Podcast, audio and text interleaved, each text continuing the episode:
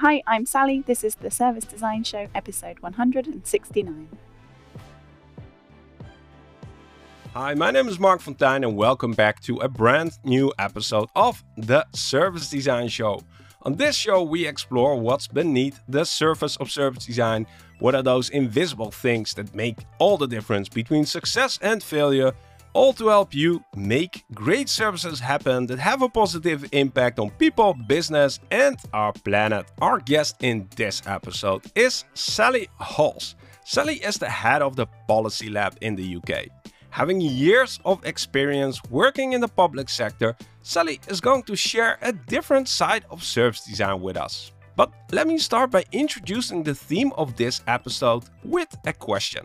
Take a moment to think about the public services that you use in your country. What comes to mind? Services like getting your driving license or your travel documents? Maybe voting registration or paying taxes? Yes, these are all public services delivered by our governments. Now let's consider the day-to-day -day services being done in the background to keep our cities running smoothly.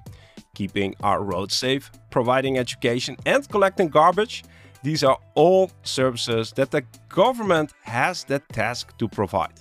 Now imagine not having the right policies in place to protect our countries, secure our economies or even travel around freely. This brings us to the topic of this episode. You're going to learn about the three types of public services that need to be designed for and how the differences between these services impact your work as a service design professional. If you stick around till the end of this episode, you'll know how to design services that people haven't explicitly asked for, how service design professionals are bringing the voice of the public into rooms of policy making, and how you can find fulfillment in your work when working on multi-year projects of which the impact isn't immediately visible. As you'll hear in this conversation with Sally, getting buy-in for service design from your clients and stakeholders can be challenging. It's often hard to find the right words at the right time and say them in the right way so that people start caring about your work. It's really frustrating when you know that you can add value and make a positive contribution to a project, but can't communicate it in a way that others see this as well especially when the other people are the ones who are holding the budgets or deciding on the agenda. Regardless whether you're working with external clients or internal stakeholders, in the end, it's all the same. Now, wouldn't it be great if you could have better, more productive conversations with business stakeholders who value your contributions? If you would have a simple, no BS language that helps non designers to quickly understand the benefits of your work and if you could get to work on more interesting challenges where you actually have a say in the important decisions. Well, that's exactly what I want to help you with in the Selling Service Design with Confidence program. It's an eight week program where you're going to learn why finding buy-in for service design seems so hard and of course how you can fix that. You're going to learn practical frameworks and tools that help you to close the gap between business and design once and for all, and you'll learn how to communicate this message in a way that aligns with who you are and do it with confidence. The truth is that many professionals who join the program don't have a formal service design degree. They learned most of what they know by themselves on the job, and at some point, almost everyone starts to question Am I doing it right?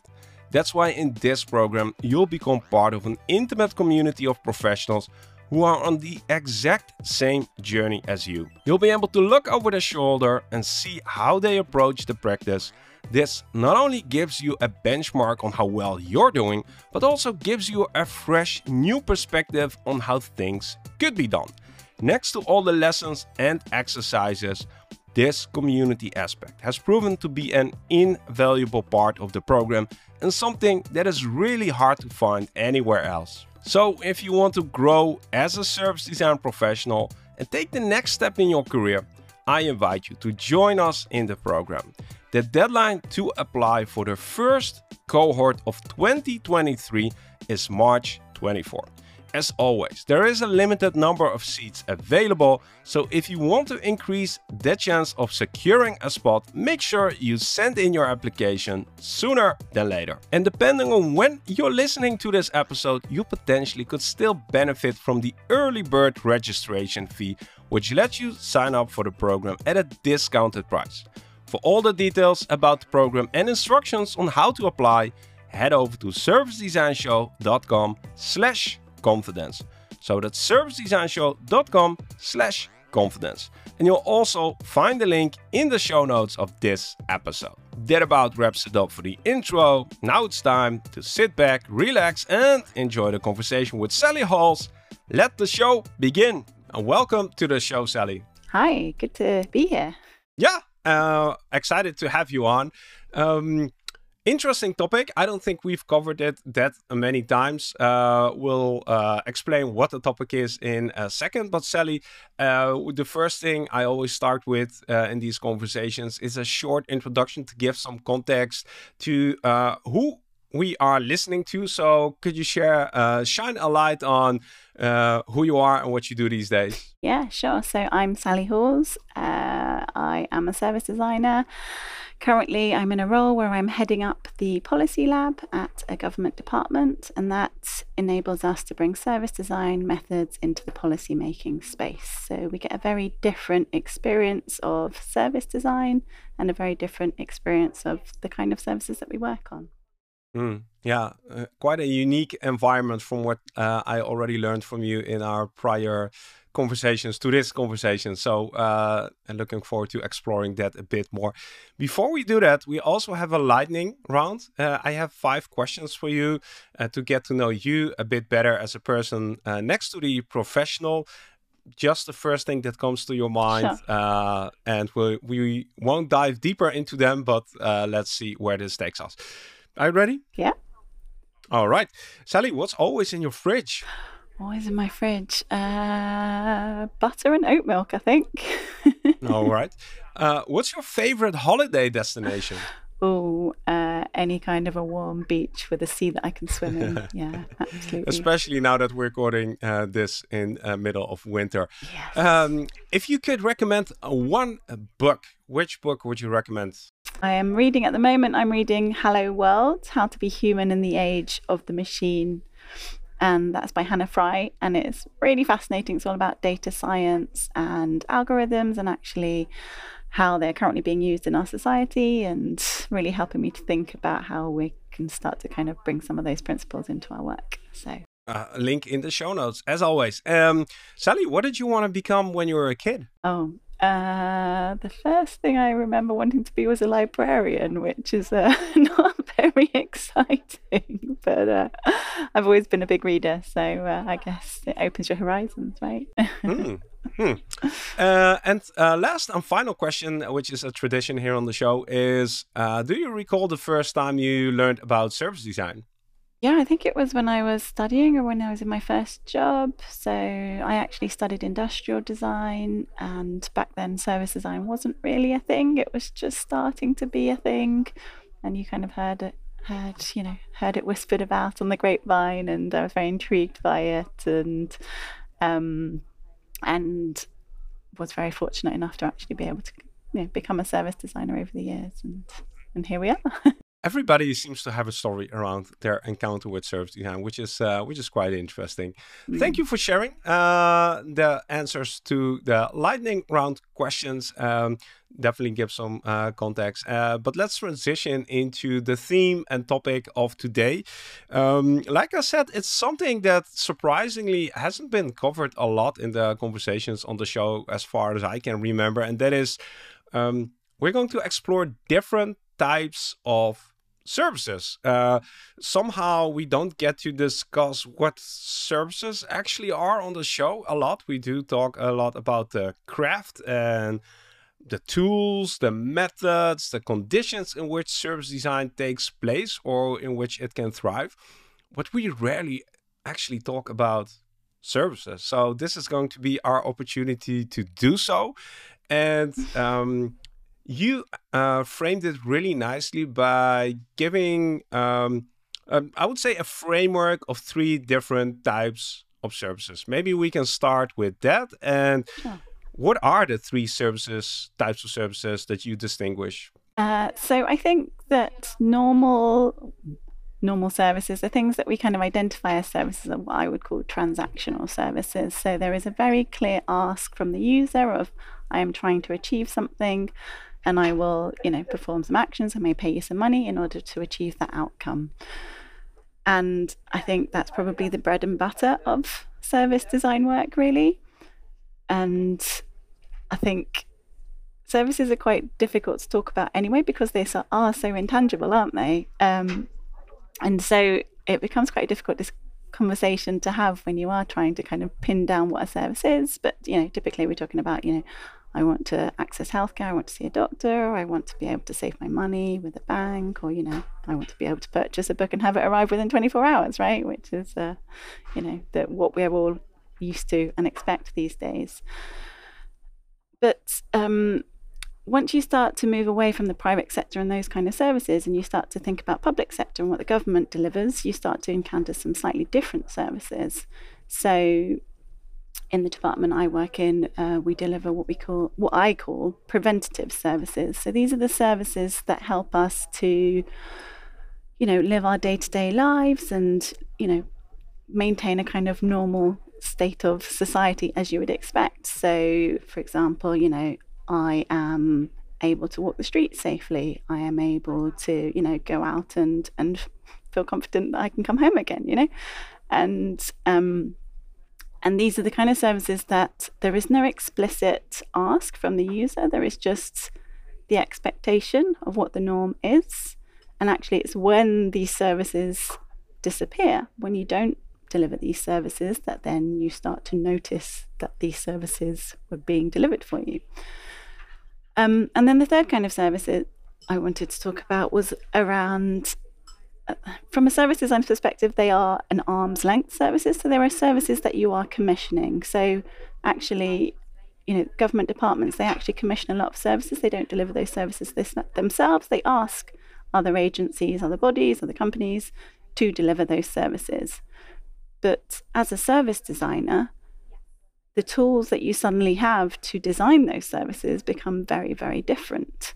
And so I thought it'd be interesting to talk a little bit around you know, what do we do as a service designer? How do you ensure that your service is delivering a successful outcome when you're not able to do any of the service blueprinting? You're not able to talk to the users directly yourself. Yeah, because that's the case, for instance, where those services are at arm's length and delivered, and maybe uh, where the journey is designed by a third party, uh, and you don't like you're commissioning them, like yeah. you said, right? Yeah. yeah so the, I can imagine that that's a different dynamic. And the preventative services, um, uh, I do see a lot of them uh, in the public sector. I, mm. The thing in my head was garbage collection. Um, yeah. Right. Yeah. That's that's one of those things uh, that you sort of take for granted almost. Maybe mm. that's uh, maybe yeah. that's the characteristics of these kind of services that you take them for granted and. Um, once they disappear or break down or the garbage collectors go on strike, then you sort of suddenly notice, hey, so I I was actually consuming a service. Um, yeah. And those are these preventative, hidden uh, services, and the uh, the the common ones, like you mentioned, the tra transactional services are the ones that we are most exposed to as a service mm. design community, right? Yeah, absolutely. And because there is a much clearer relationship with the end user, you have a clarity around this is the user, this is what they're asking for, and I will work through these steps in order to deliver this for you. And I think as soon as it becomes a preventative services or the arm's length, that relationship breaks down and that and so it becomes more difficult to talk about, I think. Um, I have some questions around that, but uh, mm. first I would love to explore that um, in our uh, prior conversation um, and in your notes, I saw that you uh, mentioned something about that there is uh, some confusion and uh, maybe misconceptions around these preventative services. Yeah, so I think, you know, preventative services, they are often discussed in different ways. So within government, I would say they're not traditionally thought of as services, and we often talk about them as capabilities. And so, for example, do we have the capability to detect explosives at the airports, for example? And the way in which you talk about things really dictates the way you think about them and then the way that you you seek to kind of manage them and improve them and obviously you know we're all very familiar with airports and having to queue to go through airport security. And actually when you talk about do we have the capability to you know detect explosives? Yes we do. We have all these machines and and they're able to scan and what have you. But when you frame it differently when you start to put humans into that equation you start to think in terms of can we ensure that everyone can, you know, get on their plane and make it to their destination safely without encountering explosives? And, you know, can we do this in a quick and efficient way? And you start to think about, well, what is the human experience of that? How can we better improve that? And you start to think of it much more as a service. And then, and through that, you can then start to implement, you know, service metrics and start to look at customer experience, etc. Any idea or clue or hunch why uh, the language is more focused on capabilities and, and maybe uh, uh, having the right tools rather than providing a service? Like, is there a historic context that explains this? It's a good question. Um, I mean, often these are capabilities that are being delivered by operational teams. And so, you know, you have people who are, you know, performing the same task day in, day out, and they're not being seen as um, you know a skilled service that is being delivered there is absolutely a whole skill set that you know these teams need to have in order to deliver those kind of actions and tasks. But because it is being seen as an operation that a government is delivering i think it then you know government services have been going through a bit of a you know a revolution over the past however many years, particularly in the UK. And you know, there's been a real transition between how we think about our interactions with the public. And so, you know, GDS, Government Digital Services, they were kind of, you know, the people that really initiated the change and helped government think differently about the services that we're delivering for our users. You know, all of our policies actually they end up being delivered as services, and that's how government interacts with the public. And I think it's just a continuation of that. So we started with the most visible services, and you know, it's a slow, it's a slow change. You're trying to move a, a very big ship and turn the ship around, and and the operational, you know, operational staff and those kind of hidden services are at the back of the of mm. that big boat. I would say. Mm. Yeah, and uh, I've worked in the public sector in the Netherlands on some service design projects, and one of the things you often hear is like, um, uh, uh, it's a uh, it's a monopoly on these services, and you can't choose, like paying taxes. uh, right there's yeah. there's just one entity you can go to and uh, well, the same probably goes for your garbage collection but yeah. You also uh, uh, mentioned that uh, for these arm's length services, it's harder to talk to the user. I'm I'm curious, what are some of the uh, specific challenges that you see um, around these preventative and hidden services? Like, what makes it more difficult or challenging for a service design professional to work on these preventative services? Let's focus on those first. Sure. So I think uh, with preventative services, you are um, often, you know, designing for the whole public, and there is no specific user, and so there are no specific needs, and so it becomes because you're designing for everybody, you're almost designing for nobody, if that makes sense. Um, and it became, and so it also then becomes challenging to have those conversations with you know the service providers with the people whose you know buy-in that you need and whose opinions you need to change to help them kind of understand well we're trying to help people for example i don't know with the border force you know you're, you're saying well actually we're trying to prevent dangerous materials from coming into the country so that the entire population can live in a kind of peaceful, secure, safe country, right? And so it's a it's a very high level objective. And that can make it quite hard to then tie the activities that staff are doing, the day-to-day activities, with kind of tangible, measurable outcomes. And so, you know, that might be the vision, I guess, and then you need to start to break it down into much smaller kind of objectives and targets where you can then start to tie the activities to those outcomes. Does that make sense? Yeah, it makes absolute sense. And uh, like the the the feedback loop is um, less strict or less connected, or I don't know what mm. the right mm. word is, but you sort of uh, like uh, being uh, at the security uh, and uh, doing border control. Like it's really hard to feel that you're contributing to uh, sense of mm. safety inside the country. Like that's that's a pretty um, yeah pretty loose feedback loop, right? Yeah, absolutely. And you know, are they getting any feedback? Right? Actually, is that feedback coming in? And there are so many other factors as well. It's such a kind of complex problem, right? And so, how can you tie this action that you are performing over here to this kind of bigger initiative? What does this mean for you as a service design professional? How do you how do you handle these situations? I mean, it's difficult, right? It's it's always a lot of what we do as service designers is often kind of advocating for a, a different way of thinking, a kind of a, a mindset that kind of, you know, puts the customer first and helps, you know, realign the services and how they are being delivered around kind of delivering to those user needs.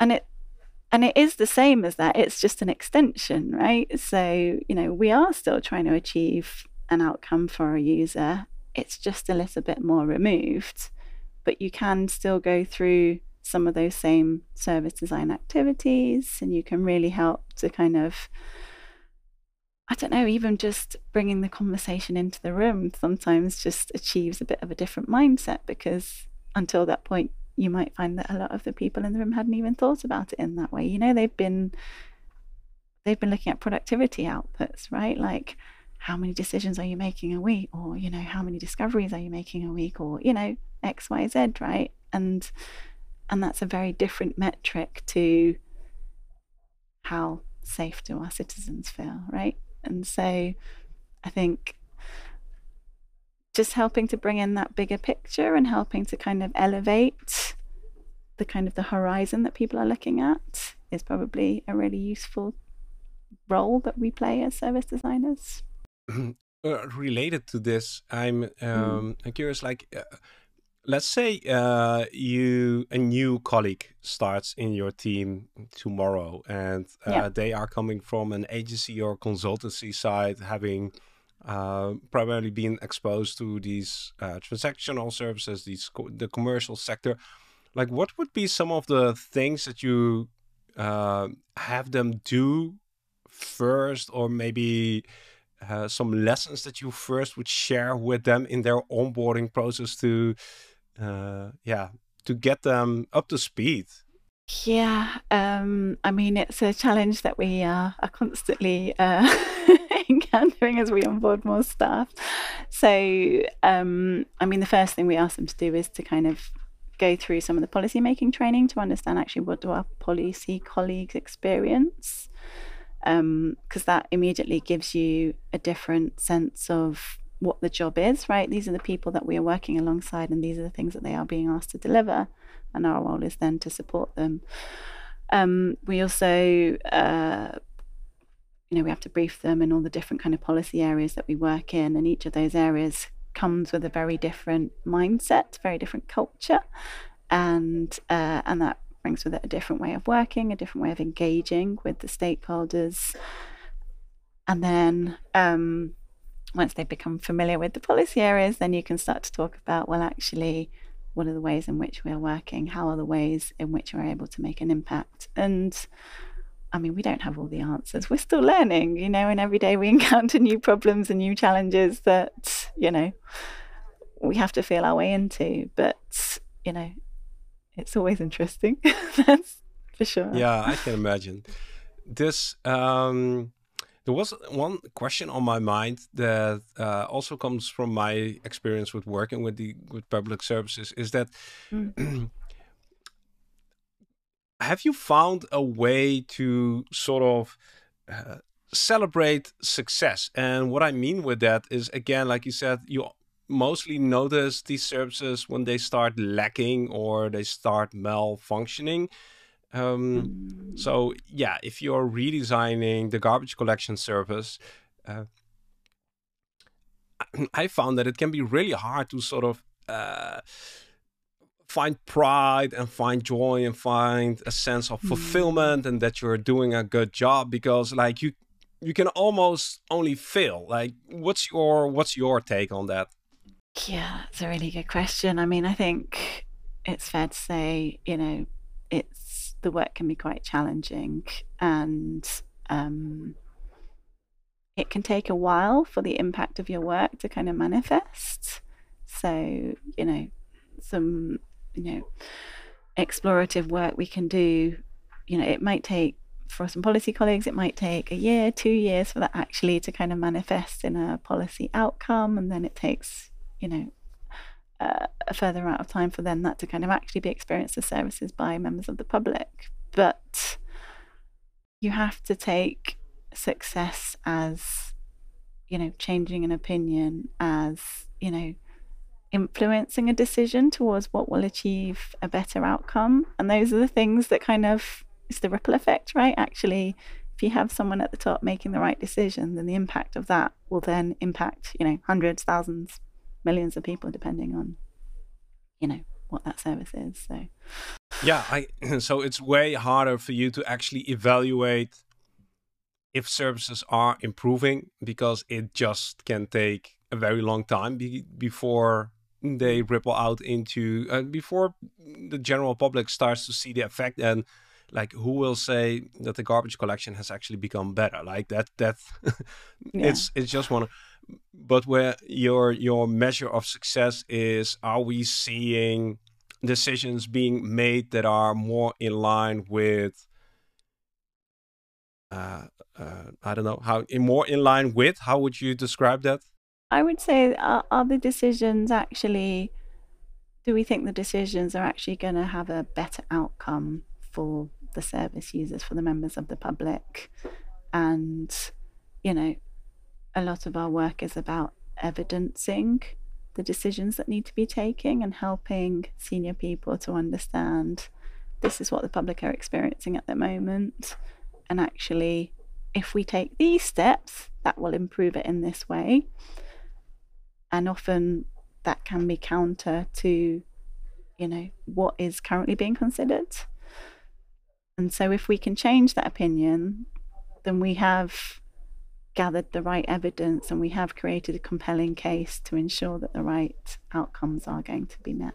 And when you mention evidencing, what can you can you color that a bit? Like, how do you do that? What is that? Sure. I mean, a lot of it is around kind of understanding what uh, users, members of the public are experiencing at the moment. So, you know, through deep dive interviews, we will often then, you know, kind of we'll, we'll still do the journey mapping kind of understanding the experience the end-to-end experience uh, of those people. And typically you'll find that you know the service that they're experiencing is being delivered by multiple you know agencies and teams and companies and what have you. And so often we are there to kind of help join all of those silos together and to kind of really help those teams to understand the problem in the whole and the different levers that are available. And you know policymakers will typically see opportunities in terms of policy opportunities but they may not necessarily be so connected with how it's being operationalized or how you know the kind of digital and technology solutions. And actually those are all levers that can help kind of build momentum and build kind of change towards the policy outcomes that they are looking to deliver. Mm. So, uh, in my in the way I, I, would summarize is is one is you're bringing in the voice of the public inside the orga- an organization even more than it is maybe already there, um, and the other thing is you're uh, looking at what you're delivering from a more holistic, uh, cross department, silo, mm. breaking perspective. That that's at least the two things that I'm getting from your story. Yeah, I think that's probably right. yeah, and then thank you for interpreting. yeah, you can use this uh, recording to to share through the organization. but yeah, that makes um, that makes a lot of sense, and and doing sense making, and then um, maybe being less involved in actually designing the actual services, but providing uh, your colleagues with the right tools, with the right insights uh, to make yeah. uh, the right or slash better decisions. Yeah, I, that that sounds like a great summary. Thank you. I'll use that. we've talked uh, now about these preventative services, um, but you also mentioned services that are at an arm's length. I would love to dive into that also uh, a bit. And I think you gave uh, an example at the start, but maybe you can um, uh, help me to better, even better understand, like what are these services that are an arm's length? Uh, good question. So, I mean, typically, as I said, a government department will commission a number of different services. It's not possible for us to deliver all of those services, and they can be, you know, varying scales. So, you know, the police forces, you know, very large service, right? Um, and you know at, at, a smaller end you know you've got kind of various support services that might be being delivered for kind of very kind of much smaller populations.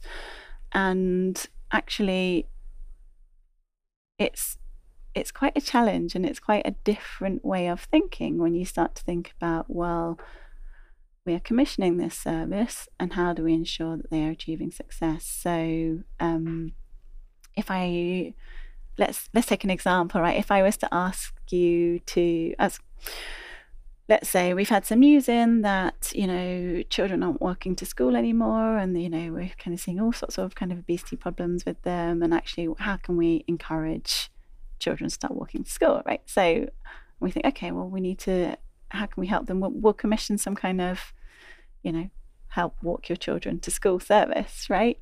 And so how do i what if I look to commission that service, how do I know what success looks like? Am I just saying, well, I just need you to get the children to school safely, you know? And then you start to dig down a level and you say, well, actually, I need you to get the children to school safely and they need to be there on time. They need to be, you know, they need to be escorted by people with the suitable kind of background checks and qualifications. And actually, well, how many children can you take? And actually, what are all the kind of frameworks that I need to put in place in order f- to ensure that you can do your job correctly and safely? And, you know, what am I asking you to do? What am I contracting you to do? That makes sense? And, you know, what, what are the outcomes that I'm measuring, right? And actually, the way in which, you know, it's, you're still talking about kind of service design principles. You're still, you know, looking to kind of quantify the outcomes and measure what is the kind of satisfaction and what have you. But you have to do it at a, a stage removed. So I need to put things like that in the contract. I need to think about actually how am I governing your service, right? What are the meetings that we have? When do I touch base with you? How are you reporting back to me on how well the service is going? You know, and how can I be sure that, that what you say is actually true, right? And and so you start to think about all of these other tools, I guess, that you have that you need to think about to ensure that this service over here is operating correctly and that and that we can achieve the outcomes. And you know, there is an extra level of responsibility, I guess, because it's a government department and you need to ensure you know everyone's safety and well-being. But Yes, I think so. well, uh, my brain always goes into uh, examples that I've seen, and you mentioned the walking mm. your kids to school example. Uh, recently, I was in a local hardware store, and there yeah, they provide a service of uh, putting uh, solar panels on your roof. But that is uh, it's not a service from the hardware store itself. Uh, it's done by a third-party supplier, like under the label of the hardware store. And I'm thinking, like this might be something similar, where uh, you sort of purchase the the service through the hardware store, but it's actually delivered by a third party. Um, and um, when we look at that mm. example, you like what is there to design? You mentioned mm, the the, the contracts, like the conditions, but um, let me just rephrase the question again. Like, uh, is there something to design, and is that do you feel the work of a service designer still? Yes, because the way you design the contract, the way you word the contract, very much impacts how the service will be delivered. So if you can input into that process, you can help to ensure that the service is being set up in the right way, it's being managed in the right way, you know, and the funding agreements and how you look to fund the service can also impact, you know, how well that service can operate, etc. Uh, we often talk about this, but in this case, it's even more you're designing for the conditions in which the service can be, wh where you're increasing the chance of success for the service. Yes, exactly. You're kind of trying to create an environment to enable the service to flourish.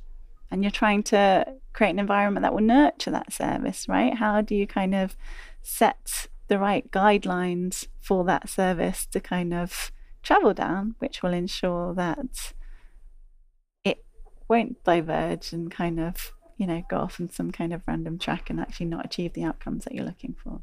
Mm-hmm. it's interesting because we do hear this uh, a lot, and it's not even with arm's length services, but it's um, it's also like designing the internal organization in order to deliver a specific service. Like it seems that as service design professionals, we are doing a lot around designing the environment that enables a certain type of service experience to emerge. And in this case, yeah the service might not be provided by people who are under the same roof as you, but have a different uh, logo and sticker and name on their uh, organization. But in uh, in essence, yeah, you're still creating or designing the environment. Yeah, I think that's a really good way of thinking about it. And once you've created that environment, you know, then I think you know organization design is becoming a big thing. I think you know we're seeing increasing amounts of you know kind of projects where we are being required to think about how the organization is being set up, how it's being resourced, uh, you know what is the role and remit, and actually what are the responsibilities of the people within that, and all of that.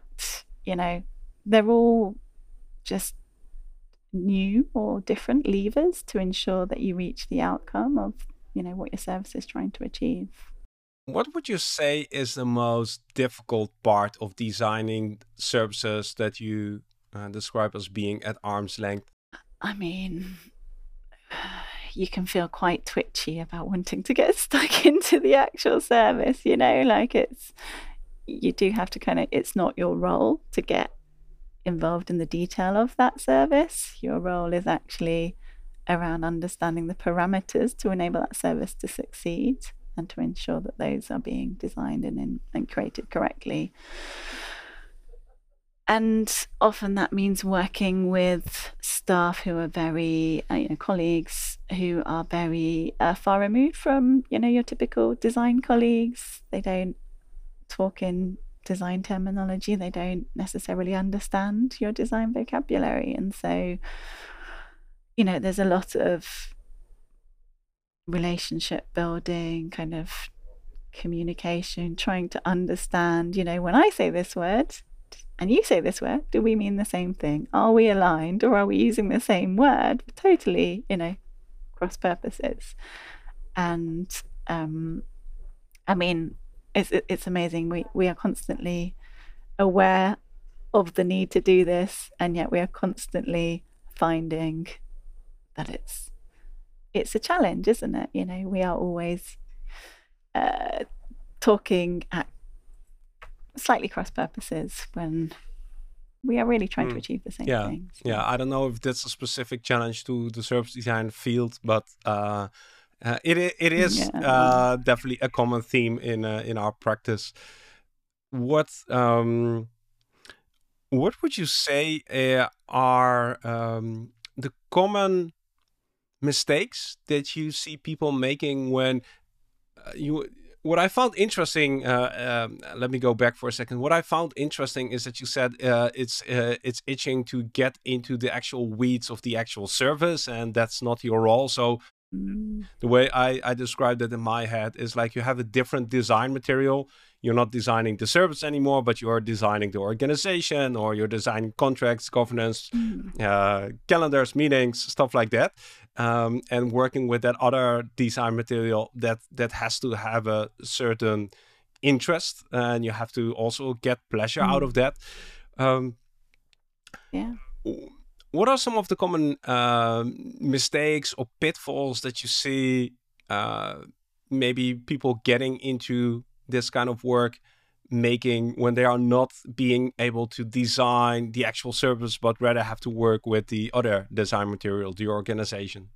I mean i think a lot of it is often counterintuitive to to be working at that level i would say. You know as a service designer you do expect to be kind of working in the nuts and bolts of how that service operates. So it feels a bit counterintuitive and, and it therefore feels a bit uncomfortable. And actually that can cause us to kind of perhaps lean back a bit, kind of be a bit like, oh, I need to do this thing, but I'm not, I, I don't feel comfortable, I don't feel confident.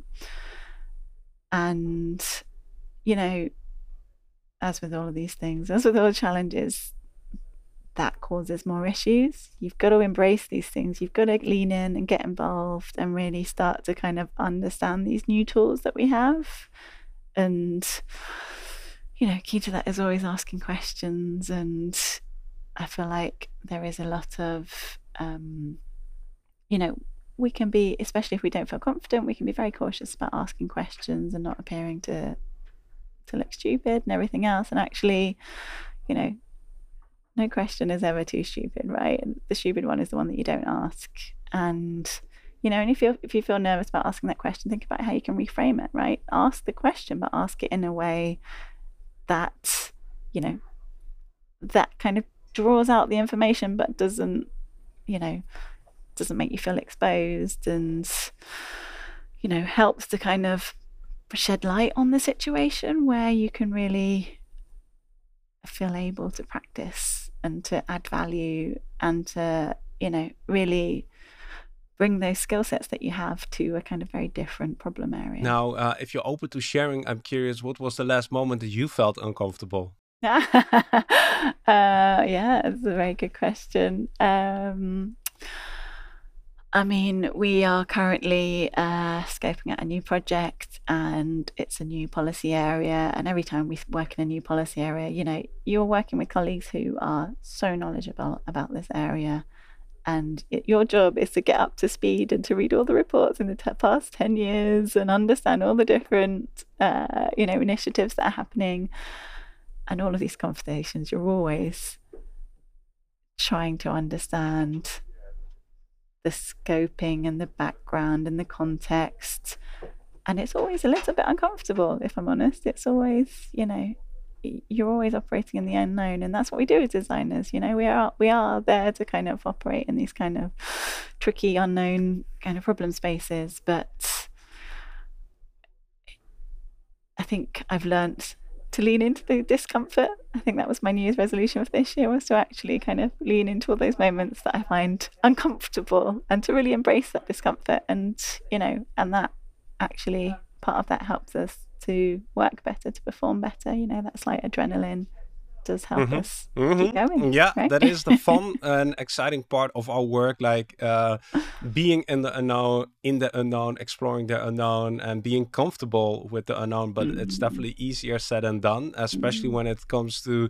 Yeah. Uh, uh, yourself like it's easy to tell this to somebody else to your client that they need to have patience and trust the process and that everything will be all right. But uh, yeah, when uh, you have to uh, share this message with yourself, then uh, it's often a different story. And uh, yeah, uh, yeah, imposter syndrome is is very very near as always.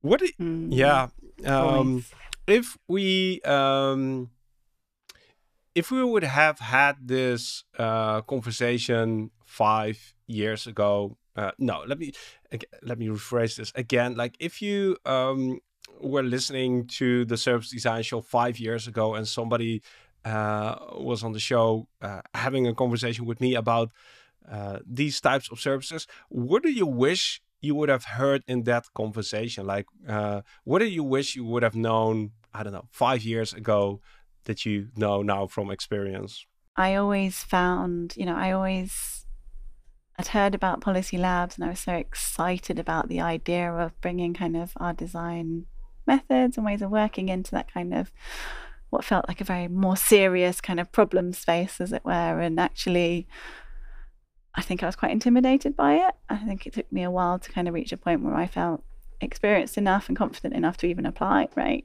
And actually, you know, the only way to gain the experience is to apply and to get involved and to start working in that area. And, you know, if you're even in, vaguely interested, then, you know, absolutely get in touch with your local, you know, policy lab or initiative that you can find and and reach out and just show that you're interested. And, you know, it's an incredibly exciting area to be working and it is always you know, every day is really interesting. There is never a dull moment. So yeah, yeah. So don't wait till you have the experience, gain start and and gain the experience uh, mm. while you do the work. Um, are there any useful resources, links that uh, you can recommend for people who want to dive deeper into this topic? Yeah, absolutely. So there is um, in the UK we have a policy design community where you know people working in this area uh, come together, and there's, so there's a kind of very active blog. So I can um, share the links for that.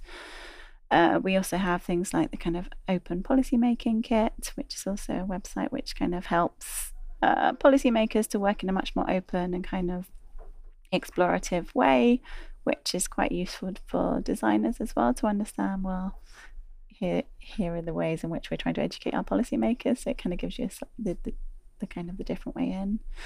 Um, and then I don't know in terms of kind of government services for those uh, who aren't aware. There's um, Lou's Downe Lou Downe's book on good services. It's just a general kind of go-to Bible and often kind of gives very good examples of kind of government services. So maybe that's a kind of entry level into kind of public sector work.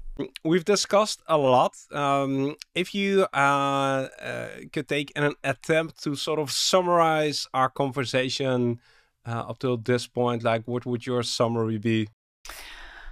Uh, I mean, I think the summary would be that there are many types of services out there which require us to kind of have different relationships with the users and engage with different tools perhaps but actually the kind of the intention behind how a service designer works always is always the same right? And it's just we need to be flexible and adaptive to kind of work in these new areas and really help others to kind of embrace the service design you know ethos mm. and uh, mindsets yeah and uh, thank you for sort of highlighting uh, and and double clicking on the word service because I think we need to do that more often and even develop a better understanding of the different flavors of services and the different characteristics of the different services. Uh, and there's so much more to uh,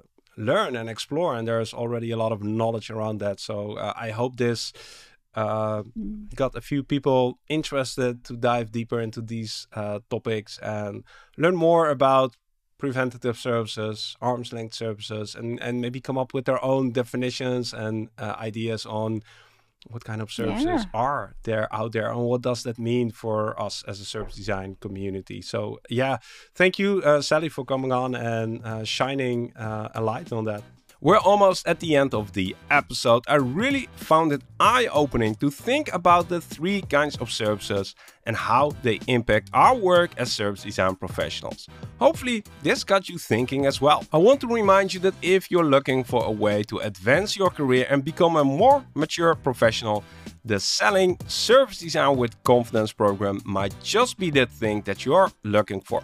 The program is here to help you get buy in for service design from your key stakeholders create a clear, compelling, and irresistible business case and open the doors for you to work on more meaningful challenges. We have a limited number of seats available, so there is an application process before you are accepted into the program.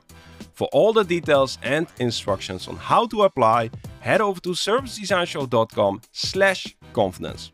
Depending on when you're listening to this episode, you potentially could still benefit from the early bird registration fee, which lets you sign up for the program at a discounted price. So again, for all the details on how to apply, head over to servicedesignshow.com slash confidence and the link is also in the show notes of this episode. My name is Marc Fonteijn and I want to thank you for spending a part of your day with me. It's an absolute honor. Keep making a positive impact, and I'll catch you very soon in a brand new episode of The Service Design Show. See you then.